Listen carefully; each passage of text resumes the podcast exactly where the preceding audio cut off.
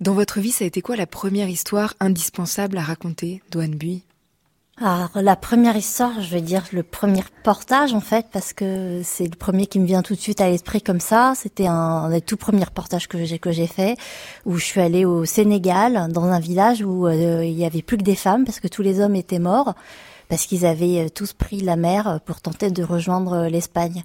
Euh, et, et, en fait, ils revendaient leurs pirogues de pêcheurs pour pour pour traverser. Et donc, je crois que c'est un peu le premier reportage que j'ai raconté sur les, les migrations. Et, et en fait, bizarrement, cette histoire m'a poursuivi après, puisque je suis allée en Espagne euh, voir là où ils voulaient aller. Et en fait, j'ai vu qu'ils vivaient comme euh, des animaux dans, dans, les bois parce que personne, enfin, ils n'arrivaient pas à, à trouver d'autres d'autres d'autres endroits. Et que finalement, c'était des ouvrières euh, roumaines qui, qui étaient dans les plantations de fraises et qui travaillaient à leur place. Donc, en fait, c'était à la fois une allégorie du capitalisme, la, de la mondialisation des échanges et, et malheureusement aussi des, des, des, des hommes. Et en fait, je me rends compte que depuis, j'ai toujours tourné un peu autour de ça. Lockman Slim et Monica Borgman, est-ce qu'il y a une, une première histoire qu'il fallait absolument raconter? Bon, je pense que l'histoire qu'on ne cesse d'essayer de, de raconter est celle du début d'un conflit ou d'une guerre et on pense, euh, je dis, nous pensons précisément au 13 avril parce que c'est le jour finalement où la guerre civile au Liban a débuté parce que quand on y regarde l'enchaînement des événements est tellement banal qu'il est incroyable. C'est finalement comment raconter l'incroyable dans sa banalité. Je pense que c'est ce que nous essayons euh, d'un travail à l'autre de, de raconter de différentes façons. Et je crois on a déjà fait ça avec notre premier film qui s'intitule Massacre, Massacre et qui fait le portrait de six hommes qui ont tué euh, pendant le massacre de Sabra et Shatila au Liban en 82 et euh, oui, et aussi ça, ce massacre précisément que j'avais vu dans le temps à la télévision en Allemagne, pour moi c'était vraiment dès début, même avant que nous on se rencontrait et on a commencé notre travail ensemble, c'était quelque chose à raconter.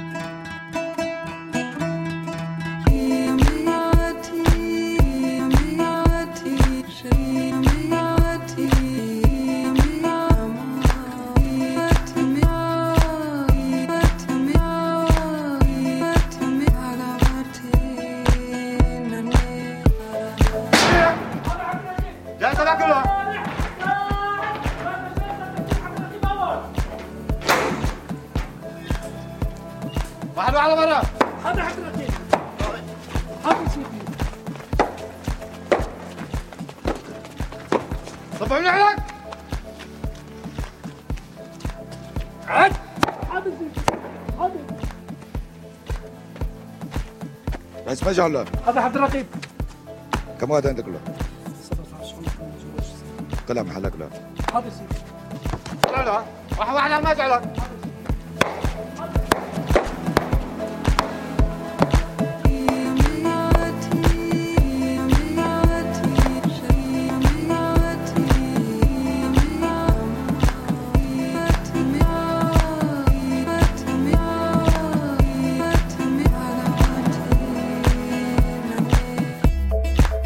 Il est 23h et l'actualité peut nous plier. Si on ne prend pas garde, si les bons mots ne sont pas employés, si le silence est trop long, on peut littéralement plier devant le monde qui change ou qui reste coincé. On a besoin de mise en forme, de récits réfléchis, du regard attentif, pour ne pas s'habituer aux situations anormales, pour que l'émotion reste vivante. Les réalisateurs Monica Borgman et Lockman Slim ont créé à Beyrouth un lieu pour les archives et la mémoire collective liées au conflit pour combler le manque d'histoire et parce que ça n'existait pas. Ils rassemblent des documents, des vies, des voix. Ils cherchent une forme pour raconter. Dans leur dernier film, Palmyre, des hommes vont rejouer un moment de leur vie. Ils ont tous été détenus dans la prison de Palmyre en Syrie pendant la guerre civile du Liban. Les cinéastes investissent une ancienne école près de Beyrouth, les ex-détenus racontent et rejouent les scènes de détention. Ces hommes à qui on avait voulu faire perdre la tête ont les mots clairs. Le corps se souvient, mais il n'a pas plié. Dohan Bui, elle, a choisi la distance du dessin pour raconter, dans une bande dessinée, ses dernières années de reportage en France au moment des attentats.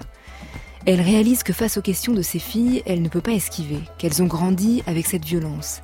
Elle, qui se voit comme la greffière des vies qu'elle croise, tente de préserver les nôtres en choisissant les sentiments justes. Quant à Michel Cloup, il a appelé son disque Danser, danser, danser sur les ruines, parce que sûrement il faut le répéter plusieurs fois pour les surmonter, ces ruines, et y opposer une nouvelle forme de joie.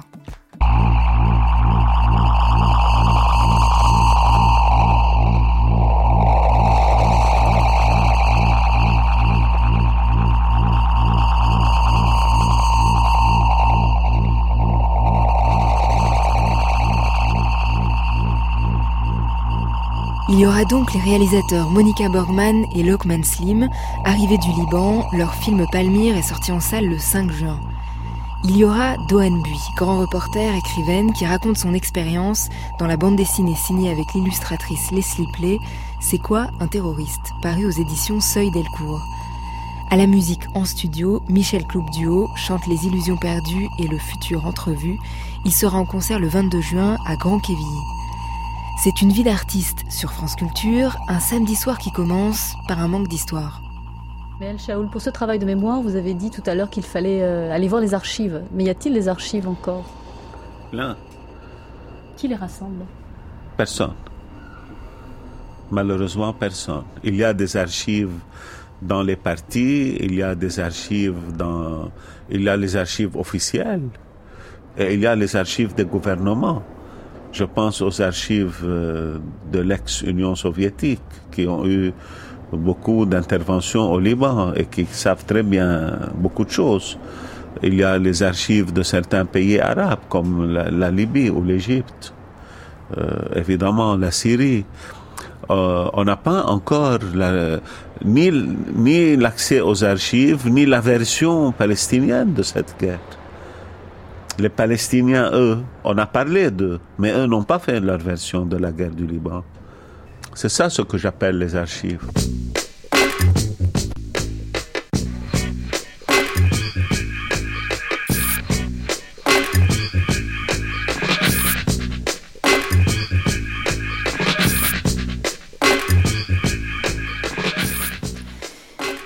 C'était la voix de Mélem Shaoul, qui est sociologue, Monica Borgman et Lokman Slim. Vous avez créé ce lieu à Beyrouth euh, de mémoire, d'archives. Ça répondait à quel, euh, manque, à quel euh, silence, ce besoin de travailler à travers ce lieu et puis à travers les films, on va en parler, la mémoire et l'histoire. Je commence. entre 2001 et 2004, on a réalisé notre premier film que j'ai déjà mentionné, Massacre. Et le film fait le portrait de six tueurs. Le, le massacre de Sabra et Shatila, comme toute la guerre libanaise, reste jusqu'à aujourd'hui un grand tabou au Liban. Et euh, même si le film euh, essaye de bah, dessiner le portrait personnel de ces hommes qui ont tué pendant ce massacre, on ne pouvait pas se permettre de faire n'importe quelle faute. Et dans un autre pays que le Liban, qu'est-ce qu'on aurait fait? On aurait visité une archive nationale. Et euh, le Liban a un archive national, mais personne sait qu'est-ce qu'elle contient. Et dans ce sens-là, peut-être le film Massacre était le déclencheur pour notre travail qu'on a commencé en 2004. Bon, bien sûr, comme Monica l'a dit, on essaye de collecter, de préserver, de mettre en accès. Mais à mon avis, la grande question n'est pas le manque d'archives au sens factuel du terme.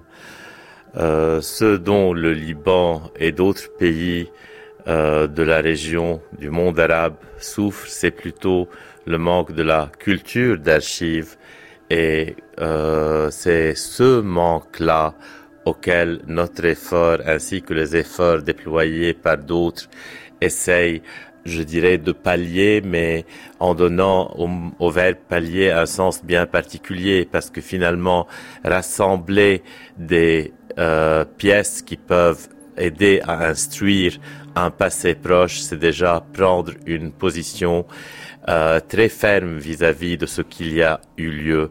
Finalement, travailler sur le passé, c'est une façon de dire que c'est un exercice pour auditer le présent.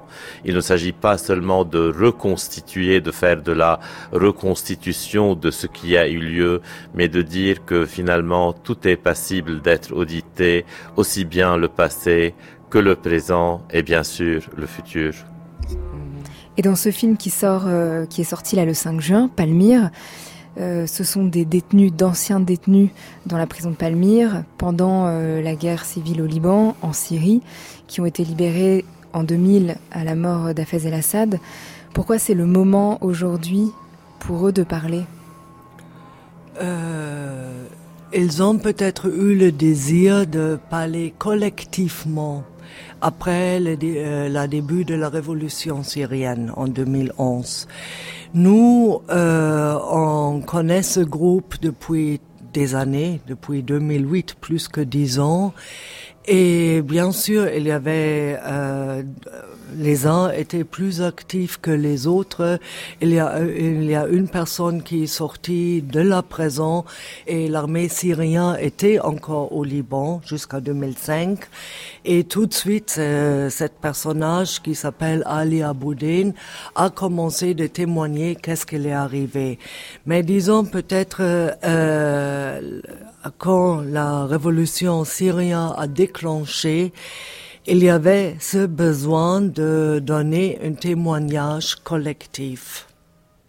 Et nous, on, a, euh, on leur a proposé ce film en été 2012 et, euh, et eux, ils ont tout de suite accepté.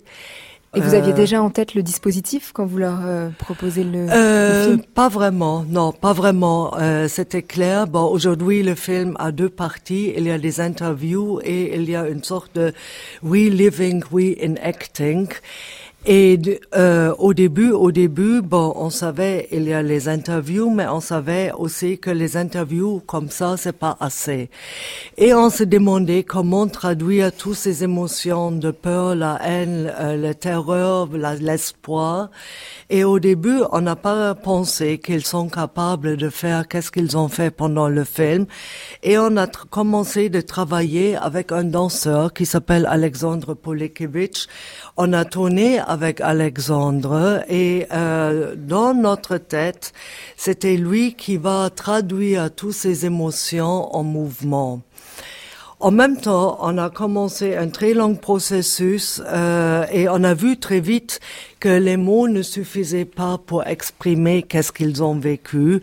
Et euh, quand ils ont plus eu de mots, ils se levaient, ils ont commencé d'imiter et très spontanément, on leur a proposé, Lokman leur a proposé, pourquoi on ne fait pas une performance.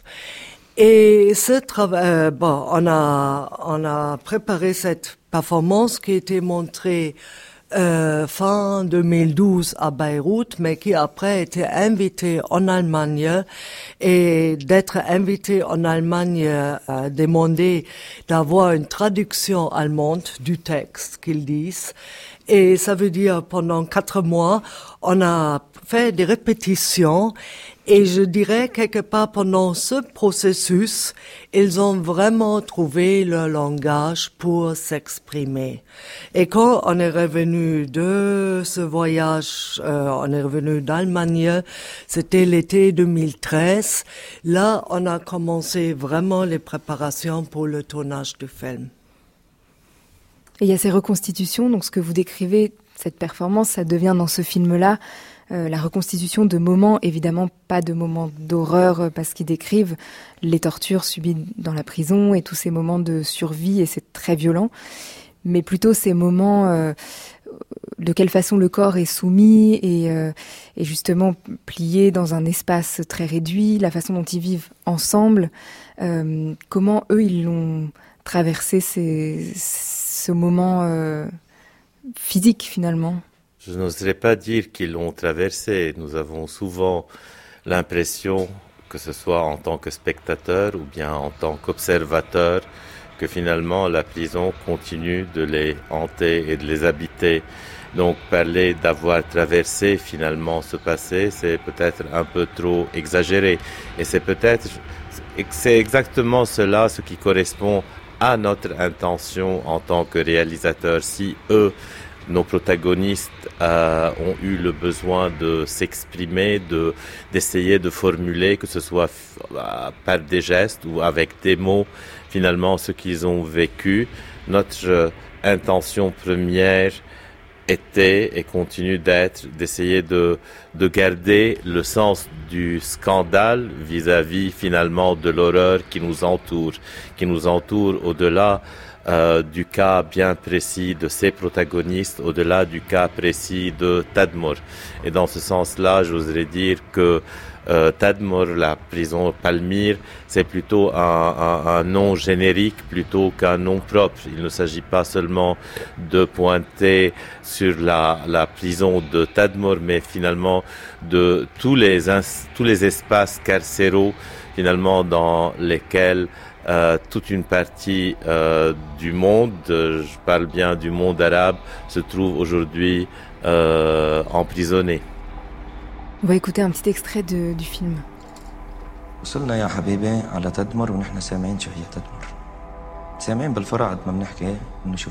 Quand on est arrivé à Tadmor, on savait déjà ce qui nous attendait. Lors des interrogatoires, on en avait entendu parler.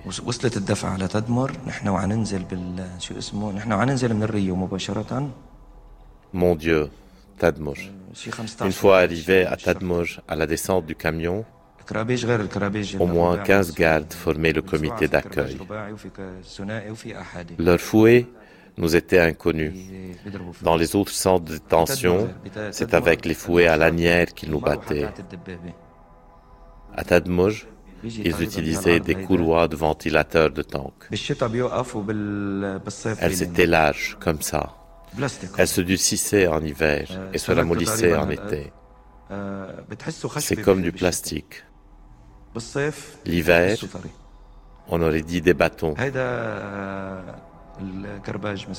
L'été, elles étaient plus flexibles. À Tadmor, il y avait les fouets, mais aussi le pneu. Il s'appelait ça, le pneu d'accueil. Normalement, à l'arrivée, tu t'attendais à 50 coups de fouet.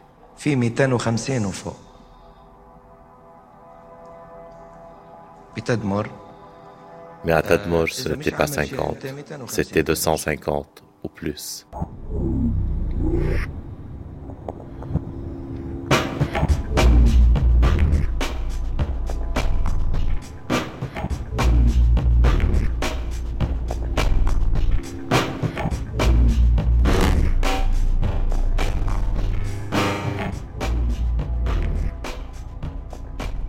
Là, on entend, c'est le début euh, de l'arrivée euh, à Tadmor et, et donc euh, ce fameux, cette fameuse torture avec le pneu d'accueil qui est assez terrible. Et puis, on, on, comprend que ils racontent leur arrivée à Tadmor et, et quand ils réalisent qu'ils vont vers Tadmor, ils réalisent qu'ils vont pas dans un endroit anodin parce que c'est réputé comme être une des pires prisons et donc les, les sévices y sont encore plus, plus dur et, euh, et, ils décrivent dans le film euh, des sévices atroces, euh, la douche brûlante. Effectivement, ils décrivent les sévices, mais ils décrivent aussi leur technique de survie, mm.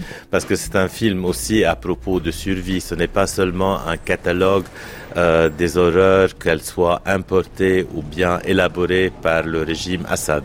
C'est vraiment la capacité de l'être humain à survivre à l'horreur. Et finalement, ça, c'est la grande question euh, à laquelle je ne pense pas qu'on est arrivé à répondre tellement finalement ces hommes-là, dans leur fragilité, semblent convaincants. Comme si c'est la fragilité de l'être humain qui le protège parfois. Ce n'est pas sa force ou sa vigueur. D'ailleurs, on va écouter un autre extrait où justement euh, il décrit une petite stratégie pour, euh, pour tenir alors qu'il est à l'isolement pendant des années.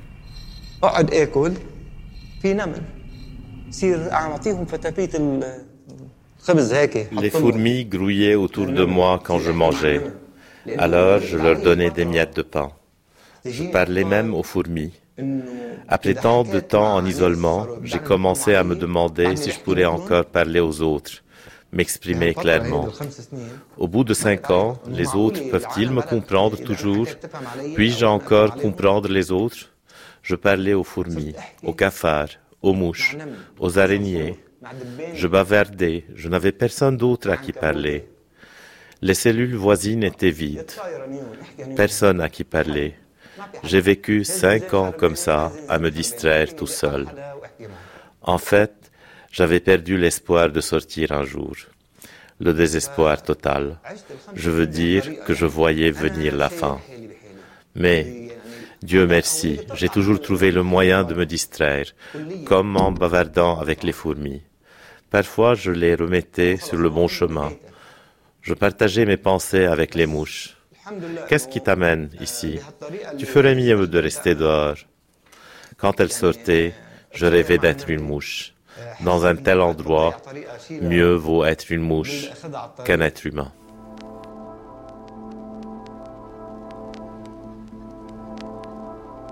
Ce passage, il est intéressant parce que justement, il parle de la parole et comment, quand on est privé euh, de tout ça, ce qu'il dit, mais comment est-ce que je vais pouvoir reparler un jour, être compris euh, Est-ce qu'on va m'entendre? Et c'est assez fascinant parce que aujourd'hui, vous parliez des stratégies à l'époque pour résister, mais aujourd'hui, c'est assez fou quand on les voit dans le film et qu'on voit la clarté avec laquelle ils s'expriment et le fait qu'ils sont évidemment aujourd'hui bien vivants et qu'ils et le fait de réduire le langage à un minimum. Mm. Dans, en prison, finalement, la, la langue est réduite vraiment à une série d'ordres et de réponse à ces ordres, ni plus ni moins. L'être humain se voit amputé, je dirais, de, de, de, de, son imaginaire instinctif, de pouvoir imaginer des mots, des situations, des descriptions. En prison, le dictionnaire se réduit juste à quelques mots. C'est ce qu'on voit dans les reconstitutions, où juste, euh, voilà, c'est des ordres, ils répondent et, ils expliquent d'ailleurs qu'ils sont tout le temps surveillés, donc ils ne peuvent pas euh, échanger entre eux comme ils veulent. Voilà. Ils mm. n'ont pas le droit de lever leur voix, euh, ni le bas. Ils peuvent faire le whispering. Qu'est-ce qu'on voit aussi dans le film, qu'ils essayent de se chuchoter un peu des choses, ou avant tout l'après-midi, quand c'était moins dur, euh, ils ont essayé de raconter des histoires, etc. Mais ils étaient sous une... Euh, euh, une surveillance en permanence. Ça veut dire c'était vraiment extrêmement limité. Et qu'est-ce qu'il était remarquable aussi, qu'est-ce qu'on a observé pendant le tournage, à quel point le corps garde la mémoire. Parce que bon, la groupe principal avec laquelle on a parlé, c'était un groupe de sept personnes. Dans le film, dans cette cellule collective, il y a 23 personnes, mais avec 14 personnes, on n'a pas travaillé régulièrement. Ils sont plutôt venus à la fin comme des sortes de statistes, malgré aussi euh, eux, c'était des expressionnés. Mais la mémoire du corps, elle est là et le corps n'oublie pas. Et ça, c'était aussi quelque chose incroyable à découvrir par ce film. Et c'est vrai que cette question de comment tenir, tous la pose et c'est assez fou parce qu'on réalise qu'ils ont tous passé plusieurs années à l'intérieur et et il y en a un qui dit mais si si la peur prend le dessus alors c'est fini donc tu dois t'endurcir euh, et ça paraît assez on a du mal à s'imaginer comment on s'endurcit et comment on laisse pas la peur euh, prendre le dessus. Mm, mais pour nous, c'était jamais un film seulement sur la torture, mais vraiment, comme Lokman a dit, sur le secret de chacun, d'où il a pris la force de survivre. Et là, elles sont très différentes. Euh, le plus vieux monsieur décrit que quand on lui a cassé avec des boots tous ses doigts, qu'il n'a pas dit une, un moment à haut, juste pour ne pas faire plaisir euh, aux gardiens. Un autre euh, on le voit très bien, est toujours en compétition avec les autres et il prend quelque part sa force de là-bas. Yani chacun, et ça le film essaye vraiment d'examiner, chacun a son, son propre secret d'où il a pris la force. Dohan Bui, vous parliez de vos premiers euh, reportages au Sénégal et puis ensuite beaucoup sur l'immigration et on va en parler ces dernières années autour des attentats euh, et des procès qu'il y a eu en France. Est-ce que euh, face à des témoignages comme ça forts, on se pose la question parfois de la forme, de l'espace qu'on peut donner? Est-ce que parfois c'est bah, comme vous l'avez dit au début, c'est euh, comment on donne la voix à ceux qui ne l'ont pas et comment en fait on reconstitue ces récits. Et euh, je, ça résonne beaucoup ce que vous dites sur la, la résilience justement. Quand vous dites voilà ça peut c'est pas un film sur les tortures, c'est pas un film sur c'est un film sur comment on survit. Et comment euh, dans l'horreur on arrive à, à, garder son humanité. Finalement moi aussi c'est toujours ça qui me qui, qui, qui me touche et qui m'émeut quand je vois c'est c'est voilà bah, notamment dans tous ces parcours de, de migrants c'est qu'est-ce qui fait qu'on tient euh, et y compris d'ailleurs euh, quand je m'intéresse aux djihadistes qui peuvent paraître les grands enfin voilà les, les, les monstres en fait ça n'existe pas. Des monstres sont des êtres humains. Donc c'est nous c'est nos frères qu'on voit. Donc qu'est-ce qu'est-ce qu'est-ce qui fait qu'on qu'on en arrive là des deux côtés en fait qu'on soit victime au, au bourreau? Et ça me fait penser euh, à euh, à la, fin de la peste, le, le, le, le roman de Camus, euh, c'est quand le docteur Rieu il décide d'écrire euh, de, de, de, d'écrire le récit et il dit et le docteur Rieu décide de rédiger le texte qui s'achève ici euh, pour ne pas être de ceux qui se taisent. Bon, ça je crois qu'on on veut pas, nous on veut pas se taire et parce qu'il veut dire qu'au milieu des fléaux, euh, il y a plus, il, il y a chez les hommes plus à admirer qu'à déplorer.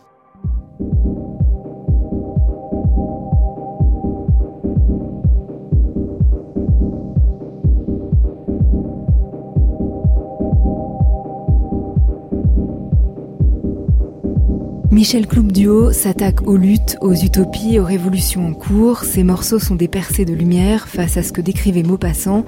On pleure parfois les illusions avec autant de tristesse que les morts. C'est Julien Ruffier à la batterie et le premier morceau, c'est Gagnant. Bonjour, je suis Michel Cloup Duo, enfin pas tout à fait, je suis Michel Cloup et euh, euh, il va y avoir euh, un batteur, Julien Ruffier, qui joue avec moi. Je suis en studio avec Monica Borgman, Lockman Slim et Douane Bui. Et vous écoutez Une vie d'artiste d'Aurélie Charon sur France Culture. On est ensemble jusqu'à minuit. Il en aura fallu du temps. Il en aura fallu et de l'acharnement, de l'énergie, des illusions, des utopies, des déceptions, des si, des peut-être, des un jour, des jamais. En chapelet, il en aura fallu du temps, il en aura fallu pour que devienne réalité tout ce pourquoi nous nous sommes si souvent engueulés.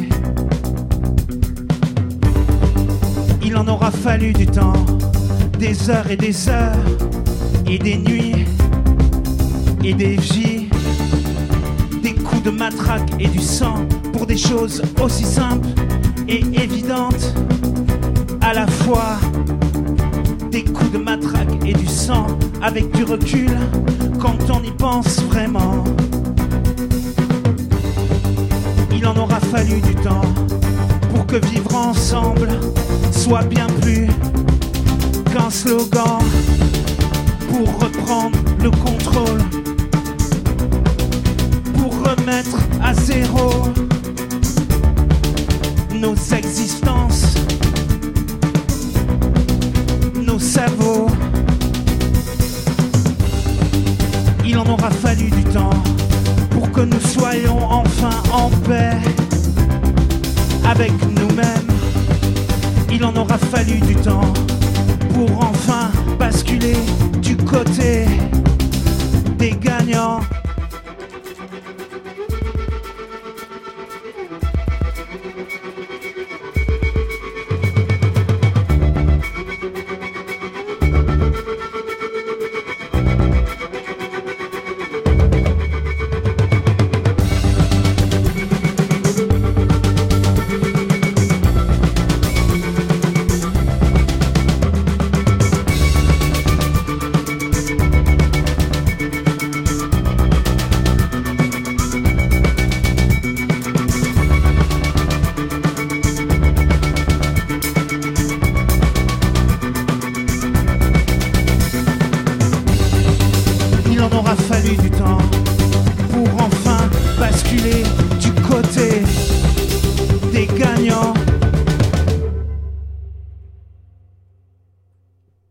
La guerre en Irak, c'est pas bien.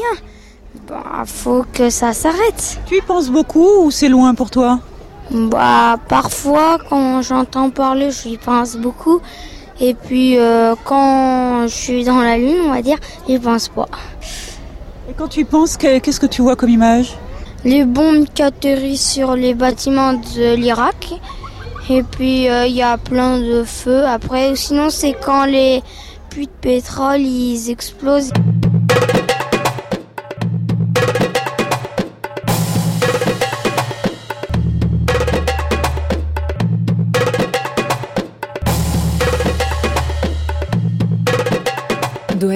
Au tout début de, la bande dessinée qui s'appelle C'est quoi un terroriste Le procès Moira et nous, euh, il y a vos filles qui vous posent des questions.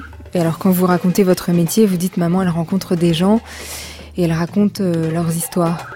À partir de quel moment ça s'est compliqué, les questions? Bah, Ça s'est compliqué. De toute façon, je me suis vite rendu compte que je faisais une espèce de tri entre les histoires que je racontais, que je ne, je ne leur disais pas toutes les histoires que, que je racontais. Puis le, le jour où ça s'est euh, ça s'est percuté vraiment avec l'actualité, c'était euh, l'affaire Mera en 2012, parce que je, je, ne leur avais pas dit que j'allais voilà traiter euh, euh de ça. Et, et en fait, euh, ça m'a rattrapé puisqu'il y a eu des minutes de silence qui, enfin, ils ont, elles étaient à l'époque en maternelle, mais il y a eu ils ont ils en ont parlé à l'école. Et du pas possible d'esquiver? c'était pas possible d'esquiver. En fait même si moi j'avais plein de stratégies comme tous les parents je mettais pas la radio parce que je, je me rendais compte que c'était trop agressif. Donc j'ai arrêté d'écouter la radio ce qui est totalement anti-professionnel dans mon métier le matin mais parce que sinon elle l'entendait pour le petit déjeuner. Donc je, je leur mettais TSF donc voilà je, je faisais tout. Mais finalement à l'école ça ça revenait. Euh, donc ça a commencé avec mes rapides après, évidemment, après euh, l'année 2015 avec les attentats, là, de toute façon, c'était plus possible en fait de d'essayer de, les, les, protéger de cette violence à laquelle on était tous, on était tous confrontés. Donc, euh, en fait, il fallait tenter de leur répondre, de répondre à ces questions, alors que nous-mêmes, parfois, on n'avait pas forcément les réponses. Et dans la bande dessinée, ce qui est assez beau, c'est qu'à la fois vous racontez votre travail et le procès, et on apprend beaucoup de choses sur euh, ce qui se passe euh, à l'intérieur du palais de justice, mais euh, en parallèle, il y a votre vie quotidienne, celle des enfants, et la façon dont toutes nos vies à nous ont été bouleversées, et, et comment on s'est habitué à un paysage dans nos villes qui est différent, où il y a plus de sécurité, et tout à coup, il faut expliquer tout ça. Euh, pourquoi euh, vous avez eu envie de, du dessin et de la bande dessinée? Parce que ça aurait pu être un, récit très subjectif, un livre. Alors justement, j'ai eu envie de travailler avec les Ciplés, dont, dont j'aimais beaucoup déjà ce qu'elle faisait, parce que je voulais que ça soit, que dans la forme, on parlait de justement chercher une forme, je voulais que dans la forme, ça soit un récit qui soit accessible aux plus jeunes, euh, et euh, bah, notamment à mes filles, à leurs amis, ben justement tous les gamins qui faisaient des exercices de confinement à l'école quand même. Donc euh, on leur demandait de se cacher sous la table, de simuler qu'un terroriste allait rentrer. Voilà, donc en fait ils ont même si on tente de les, les, les protéger en disant non mais c'est trop dur, faut pas leur en parler. De fait, euh, eux, euh, euh, ils, les petits Parisiens en tout cas, ils, ils, se sont pris cette réalité en, en pleine tête. Donc moi je voulais qu'elle puisse le, le, lire et c'est vrai que le, le, format de la bande dessinée et avec en plus un, un dessin très ligne claire, très euh, ça, ça, permettait de faire un, un, livre qui ne soit pas que grave, même si le sujet est grave comme je disais tout à l'heure, je voulais absolument pas que ça soit un, un, un, livre seulement seulement grave. Je voulais, je me rappelle que j'ai dit tout de suite à Leslie, euh, je veux aussi que ça soit un livre où à des moments on rit, euh, ce qui peut paraître terrible vu, vu, le sujet, mais parce que en fait la vie elle est comme ça euh, et que même dans l'horreur on, on, rit aussi parce qu'on est des êtres humains et on continue à et, on continue à vivre. Et c'est ça que je voulais exprimer et, c'est vrai que finalement on se rend compte enfin moi là j'ai trouvé qu'il y avait que le dessin permettait d'avoir cette distance notamment pour euh, bah, pour évoquer voilà des choses euh, horribles comme la, la mort euh, la, la, la, mort des, des, des enfants tués par Mera aussi puisqu'on on revient sur l'épisode d'Aylan et puis la mort des enfants migrants. Euh, et, en fait, le raconter via le dessin, ça permettait de euh, que ça soit moins trash en fait que de, voir justement des, photos, des images. Euh, je me rappelle par exemple que j'ai jamais montré la photo d'Aylan à, mes filles, et, ça, le, raconter via le dessin, ça permettait de, justement de ne pas prendre l'horreur en, pleine en pleine face et, de pouvoir euh, avoir un petit peu de distance. Et vous décrivez aussi la bascule de du quotidien, comme je disais, vous, vous, vous parlez de ce moment en 2003 où vous êtes en Inde et vous arrivez en fait le lendemain des attentats à Bombay et c'est une des premières fois où vous êtes confronté à, cette situation-là. Et c'est vrai que depuis 2015, évidemment, il y a eu plusieurs euh, plusieurs épisodes et après vous vous en parlez, vous les décrivez en France et ailleurs évidemment euh, dans le monde. Qu'est-ce que et vous dites en tant que journaliste société, on peut évidemment pas échapper à ça et c'est devenu euh, euh voilà. Mais c'est devenu c'est ça qui est, ce qui était horrible dans notre pratique, c'est que c'est devenu banal en fait. Mm. C'est-à-dire que je me rappelle en, 2003, en fait les attentats, c'était souvent dans la rubrique étranger. Donc quand j'y étais allée, c'était pour le service étranger. Puis après en 2000, euh, bon il y a eu d'abord 2012, mais surtout 2015 et après 2015 en fait il y a eu des attentats tout le temps. Et nous-mêmes on, on était euh, pas euh, pas vaccinés mais il y avait une espèce d'effet de répétition. On avait l'impression de faire toujours le même euh, toujours le même article avec voilà ben, l'horreur, raconter les victimes, essayer de retrouver, de trouver le, le, le, le profil des, des, tueurs. Et il y avait aussi ce questionnement que, que j'ai que j'ai encore et que, qui, qui, qui m'est remonté pendant le procès, qui est finalement comment on parle, comment on parle des tueurs. C'est-à-dire que bon là, c'est vrai que ça s'appelle c'est quoi un terroriste? Et il y a marqué en dessous. On a parlé du procès Mera et c'est vrai que le, nom de Mera est resté un peu dans la mémoire collective en France. Et euh, j'ai beaucoup parlé avec euh, les, les, les, parents des victimes qui me disaient mais vous vous rendez pas compte de la douleur que c'était pour nous en fait d'entendre toujours ce nom de Mera alors qu'on n'entendait pas forcément le nom de voilà de mon frère, mon fils, enfin voilà de les Le Gouad, Athènes, etc., etc. Et, et c'est vrai que ben, nous, forcément, en, tant que médias, faut qu'on se pose cette question sur comment, euh, est-ce qu'il faut les nommer, est-ce qu'il faut pas les nommer?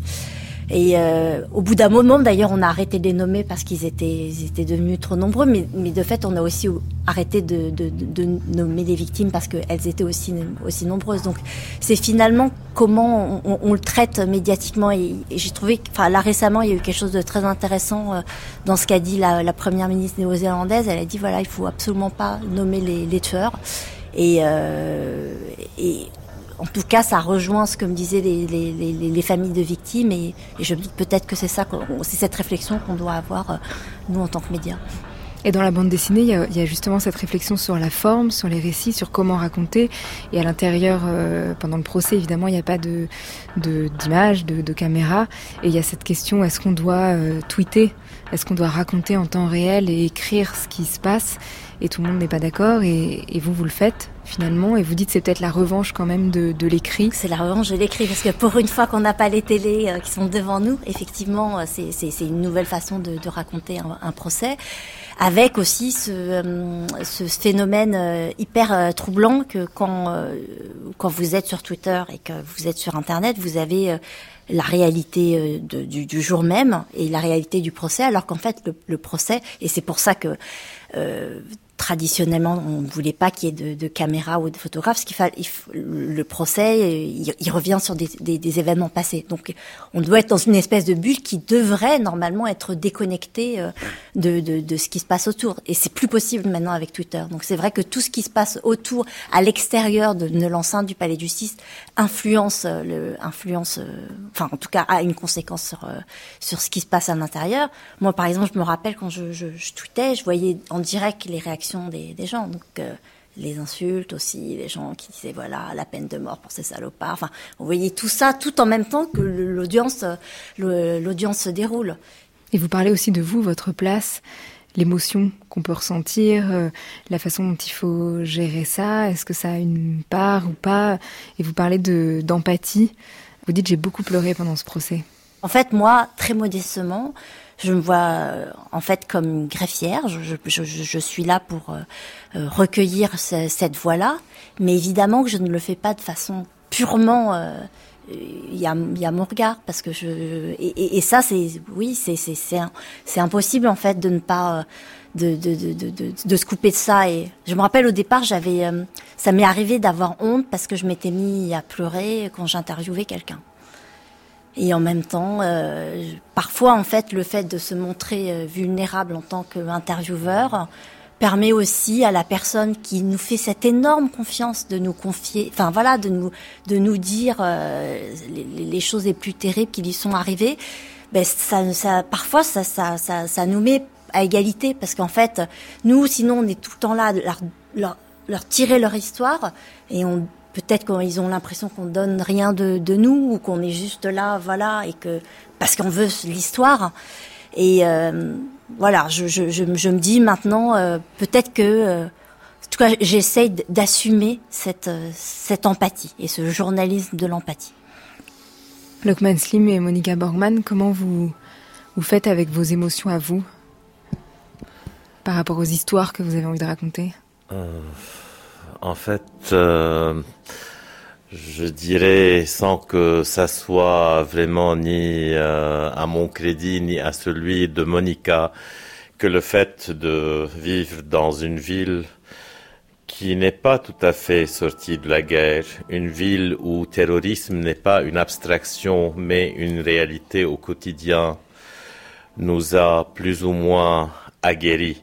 Bien sûr, peut-être aguerris à, au niveau de la façade, mais sûrement, sûrement, euh, on doit, euh, on se trouve au quotidien en train de gérer des situations extrêmes que finalement, quand il s'agit de faire notre travail, euh, que ce soit filmique ou autre, on est déjà en quelque sorte immunisé. Peut-être c'est mieux de demander à Monica la première fois qu'elle a découvert que, par exemple, dans ma famille, quand on parle de terroristes, il ne s'agit pas d'un être abstrait, il s'agit des gens que je pourrais nommer parce qu'ils ont été impliqués dans, dans des affaires terroristes. Peut-être qu'il faut demander à Monica qu'est-ce qu'elle a senti quand elle a trouvé que finalement elle commence à avoir des cousins, entre guillemets, terroristes. Que sais-je? Voilà, c'était dans le passé, mais peut-être j'ai plus envie de parler qu'est-ce que je sentis quand on a tourné le film Massacre et on était confronté au bourreau. Et euh, là, moi, j'étais beaucoup plus. Bon, j'ai aussi un passé du journalisme. J'ai travaillé énormément sur le phénomène de la violence. Est-ce que c'est individuel ou collectif Mais euh, disons quelque part pendant le tournage du film Massacre et quelque part même maintenant avec le nouveau film Palmyre, j'étais plus beaucoup plus pendant le tournage dans le It's Now or Never. Maintenant, c'est pas le moment d'être faible. Maintenant, il, il, il faut pousser jusqu'au où on peut pousser, avant tout avec le film Massacre, parce que quelque part, euh, c'était pas évident que ces personnages qui ont tué pendant ce châti là, qu'ils vont revenir le lendemain. Ça veut dire, euh, on était vraiment, en tout cas moi, j'étais dans un état d'urgence. Et d'être dans cet état d'urgence, ça m'a aidé. Pour moi, c'était mille fois plus difficile de faire le montage après et d'entendre les mêmes histoires en détail une fois, deux fois, trois fois, quatre fois pour après réfléchir, est-ce qu'on coupe là, est-ce qu'on perd l'émotion, est-ce que c'est pas mieux de couper là que ça devient plus brutal? Aujourd'hui, il y avait toutes ces questions euh, et ça, c'était mille fois plus dur pour moi. Moi, euh, je deviens un peu dans les moments de tension, en tout cas, ça c'est aussi peut-être mon caractère, je deviens un peu froid. Et, euh, euh, et ça, ça m'aide de gérer. Hein. Moi, je trouvais ça très intéressant. Qu'est-ce que vous venez de dire que euh, finalement, on donne aussi, quand on montre l'émotion, on donne aussi quelque chose aux autres. Et euh, nous, on a observé euh, une réaction avec notre protagoniste du film Tatman quand le récit devenait trop horrible, elle commençait à pas rigoler, mais they started to smile. Comment, euh, Il souriait. Oui, de sourire. Et finalement, ça m'a pris un moment de comprendre que quand ils commencent de sourire, c'est pour eux une façon de mesurer est-ce que l'autre peut encore prendre plus ou non. C'est pas qu'il y a quoi ce soit de drôle, mais c'est euh, c'est eux qui veulent te protéger finalement. Vous en parliez, euh, Dohan Bui, du, pendant le procès Mera, de, de, des différentes victimes et témoins qui se sont exprimés pendant le procès. Et on va écouter la voix de Latifa Imdiaten, qui est la mère d'un des, euh, des jeunes hommes qui ont été tués euh, en premier par euh, Mohamed Mera. La première fois que été sur le lieu à mon fils où il est tombé, j'ai vu que mon fils il est mort en souffrance. Ça, je suis incertain. Personne ne voulait me confirmer, tous ils me disent non. Mais quand j'étais sur le lieu, là j'ai tout compris. Et après j'ai dit, bah, il faut que j'aille voir cet assassin, où il habite, où il vient et qui il est. Et c'est là que je me suis tombée sur le site où il habite. Et quand j'ai tombé sur des groupes de jeunes, je vous assure, c'est incroyable, mais vrai. Quand j'ai posé la question, vous connaissez Mohamed Mera Ils m'ont répondu, mais madame, vous, vous habitez ici? J'ai dit, oui, mais je vous pose la question, est-ce qu'il habite ici? Il m'a dit, mais oui, tout le monde connaît Mohamed Mera. Mohamed Merah, c'est un héros, c'est un martyr de l'islam. Et vous savez, ça brûle à l'intérieur, mais j'ai gardé mon calme et je laissé finir. Et je dis, vous voyez qui c'est en face de vous? C'est la mère du premier soldat qui est tombé à Toulouse par Mohamed Merah. Vous trouvez ça, c'est un martyr. Ça, c'est un musulman. Ça, c'est un héros. Et toutes les quatre ou cinq qu'ils étaient, sont restés à se regarder, ils savaient pas quoi dire. Pardonnez-nous, madame. Pardonnez-nous, madame. Excusez-nous, madame. On est désolé. On est désolé. J'ai dit, vous voyez, si votre mère éperdera son fils, comment sera votre mère? Est-ce que vous avez mis à ma place? Vous pouvez dire un héros? Est-ce que vous pouvez dire ça?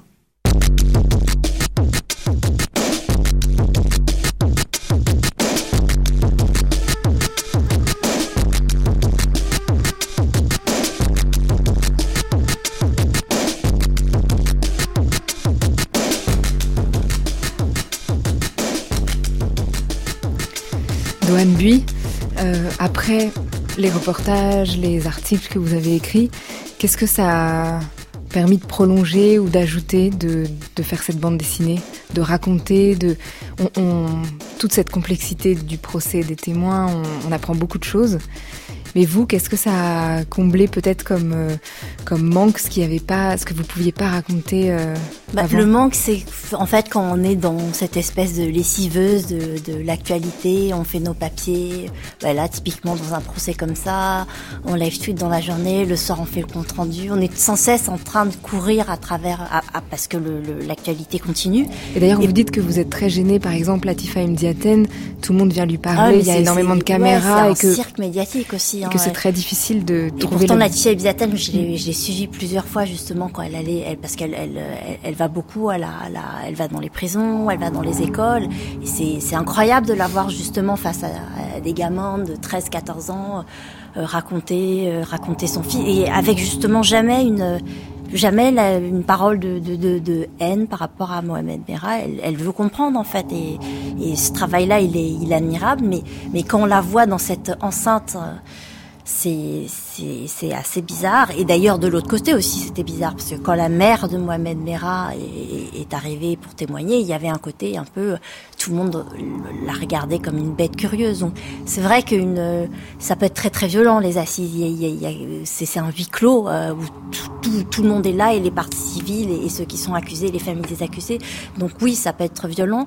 Et euh, en fait, tout simplement, moi, j'ai voulu raconter ce que j'avais pas eu le temps de raconter euh, pendant pendant le procès euh, et, et, et, le raconter de façon simple et aussi faire un lien justement avec d'autres, euh, puisqu'en fait, j'ai été projetée euh, dans ce et parce que je suivais ces affaires, euh, qu'après il y a eu le terrorisme, et j'ai l'impression qu'à partir de 2015, j'ai fait que écrire dessus. Et en même temps, il y avait la crise migratoire et je continue à travailler aussi là-dessus. Ça m'a permis de faire euh, des, des, des, des, liens parce qu'effectivement, euh, pourquoi aussi il y a eu euh, ce, ce, ce coup de ce, le, le, changement total de politique par rapport à, la crise migratoire, évidemment, c'était les attentats qui, ont, fait que voilà, les, politiques ont eu peur, donc voilà, la montée des populismes, etc., etc.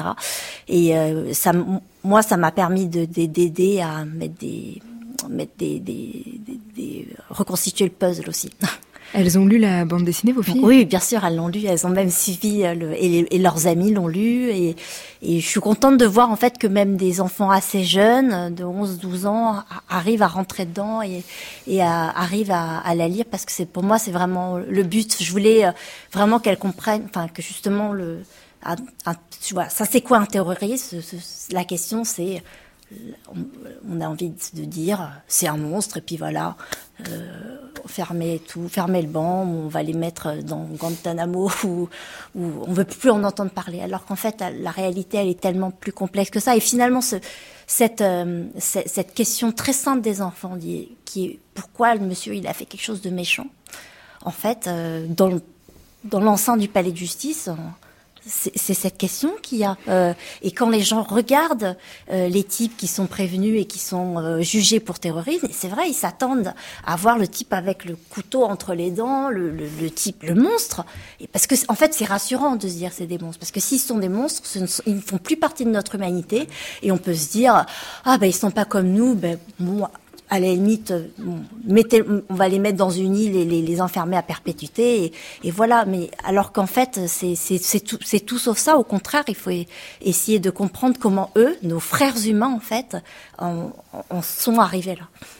Michel Cloup, il y a aussi dans votre disque une adresse à votre fille?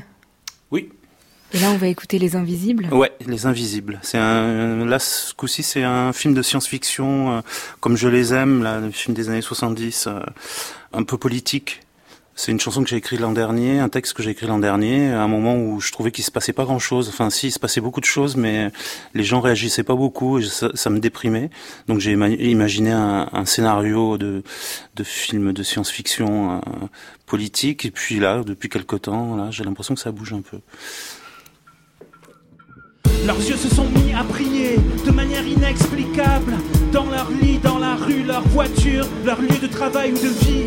Leurs yeux se sont illuminés, les contours de leur corps dessinaient des formes floues, des traces phosphorescentes. On ne sait quelle magie, quelle mystique, quel phénomène métaphysique ou naturel, dans l'ordre des choses, une justice, une revanche. Leur poing en flamme, c'était beau. Flottant dans la pénombre, silhouette en train de naître ou de renaître. Seconde jeunesse, première ou troisième, peu importe. Ce qui avait disparu, ce que l'on ignorait, sont revenus. Les invisibles ne le sont plus. Les invisibles ne le sont plus. Certains ont vu une forme d'apocalypse, d'autres une manifestation surnaturelle, plutôt saine au final. Leurs yeux se sont illuminés, une énergie inespérée se dégageait de leurs pupilles. Rien ne semblait pouvoir leur résister. On pouvait d'ores et déjà s'imaginer danser, danser, danser sur les ruines d'un passé à jamais révolu. Certains ont vu une forme d'apocalypse, d'autres ont joyeusement constaté un retour de bâton, une justice, une revanche. Leur poing en flamme, c'était beau. Une fois n'est pas coutume, ce n'est pas Marvel, DC Comics, ce n'est pas Netflix, c'est la vraie vie. Deux mots en lettres brûlantes deux mots. Et maintenant, on pouvait d'ores et déjà s'imaginer danser. On pouvait d'ores et déjà s'imaginer danser, danser, danser, danser sur les ruines, danser, danser sur les ruines,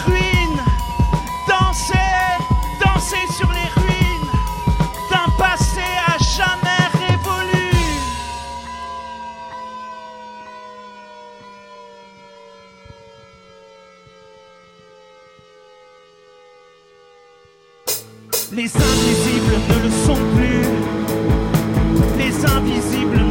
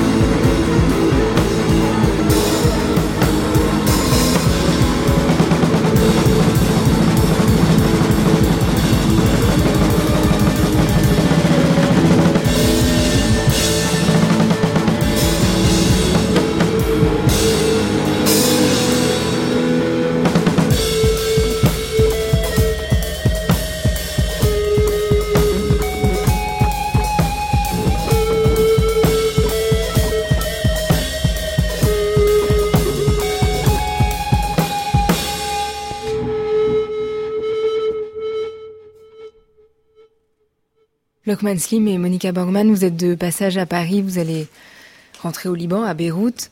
Votre lieu, ce lieu euh, d'archivage, de mémoire, depuis quelques années, depuis qu'il existe, euh, est-ce qu'il est a grandi? Est-ce qu'il faut, il faut combien d'années pour euh, encore pour récolter toutes les voix ou les récits qui, qui manquent? Bon, grandi, bien sûr, il a grandi, diversifié, bien sûr, c'est diversifié.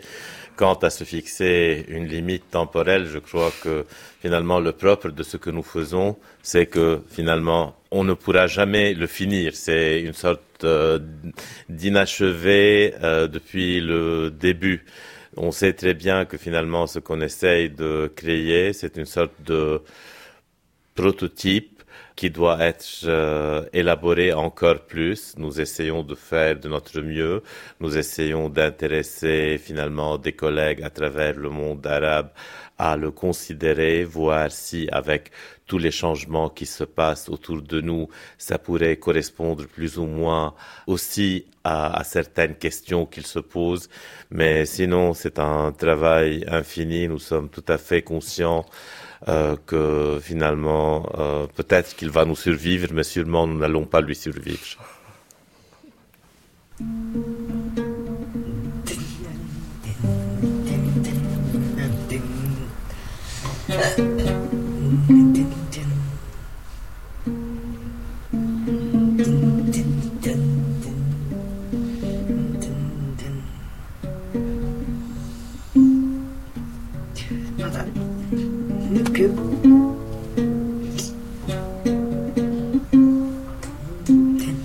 On sera parti des récits qui manquent, des archives à nourrir, des mots justes à trouver pour danser sur les ruines. Le film Palmyre de Monica Borgman et Lockman Slim est sorti en salle le 5 juin. Bui, la bande dessinée s'appelle C'est quoi un terroriste? Le procès Mera et nous. C'est aux éditions Seuil Delcourt. Michel Cloup Duo, le dernier album s'appelle Danser, danser, danser sur les ruines. Il sera en concert le 22 juin à Grand Quevilly. Avant la nuit, je dis merci à Inès Duperron pour la préparation de l'émission, merci à Lionel Quentin pour la réalisation et à la technique ce soir, merci à Claire Levasseur et Antoine Espel. Vous écoutez France Culture, il est presque minuit, dans quelques instants ce sera demain, ce sera dimanche et ce sera l'heure des nuits.